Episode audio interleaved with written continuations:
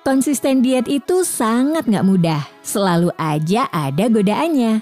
Misalnya kamu mendadak bosen dan nggak kuat, sama susahnya mengatur apa yang bakalan kamu makan. Kebanyakan orang gagal menjalani dietnya karena ingin mendapatkan hasil yang instan dan cepat. Bisa dikatakan nggak sabaran dalam menjalani prosesnya. Lalu, gimana caranya supaya bisa diet dengan asik tapi konsisten? Ini dia caranya.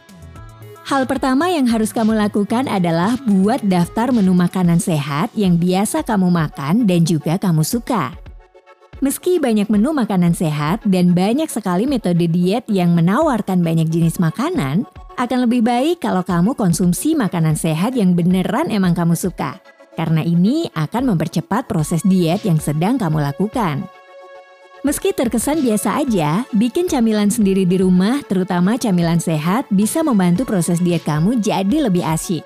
Kamu nggak perlu merasa bersalah karena udah beli cemilan yang bakalan bikin diet kamu gagal.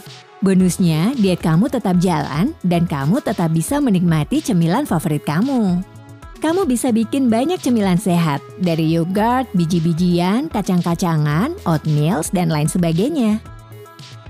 Meski hanya sekedar makan buah, kebiasaan makan buah berbeda warna ini bisa mendukung aktivitas diet jadi lebih gampang.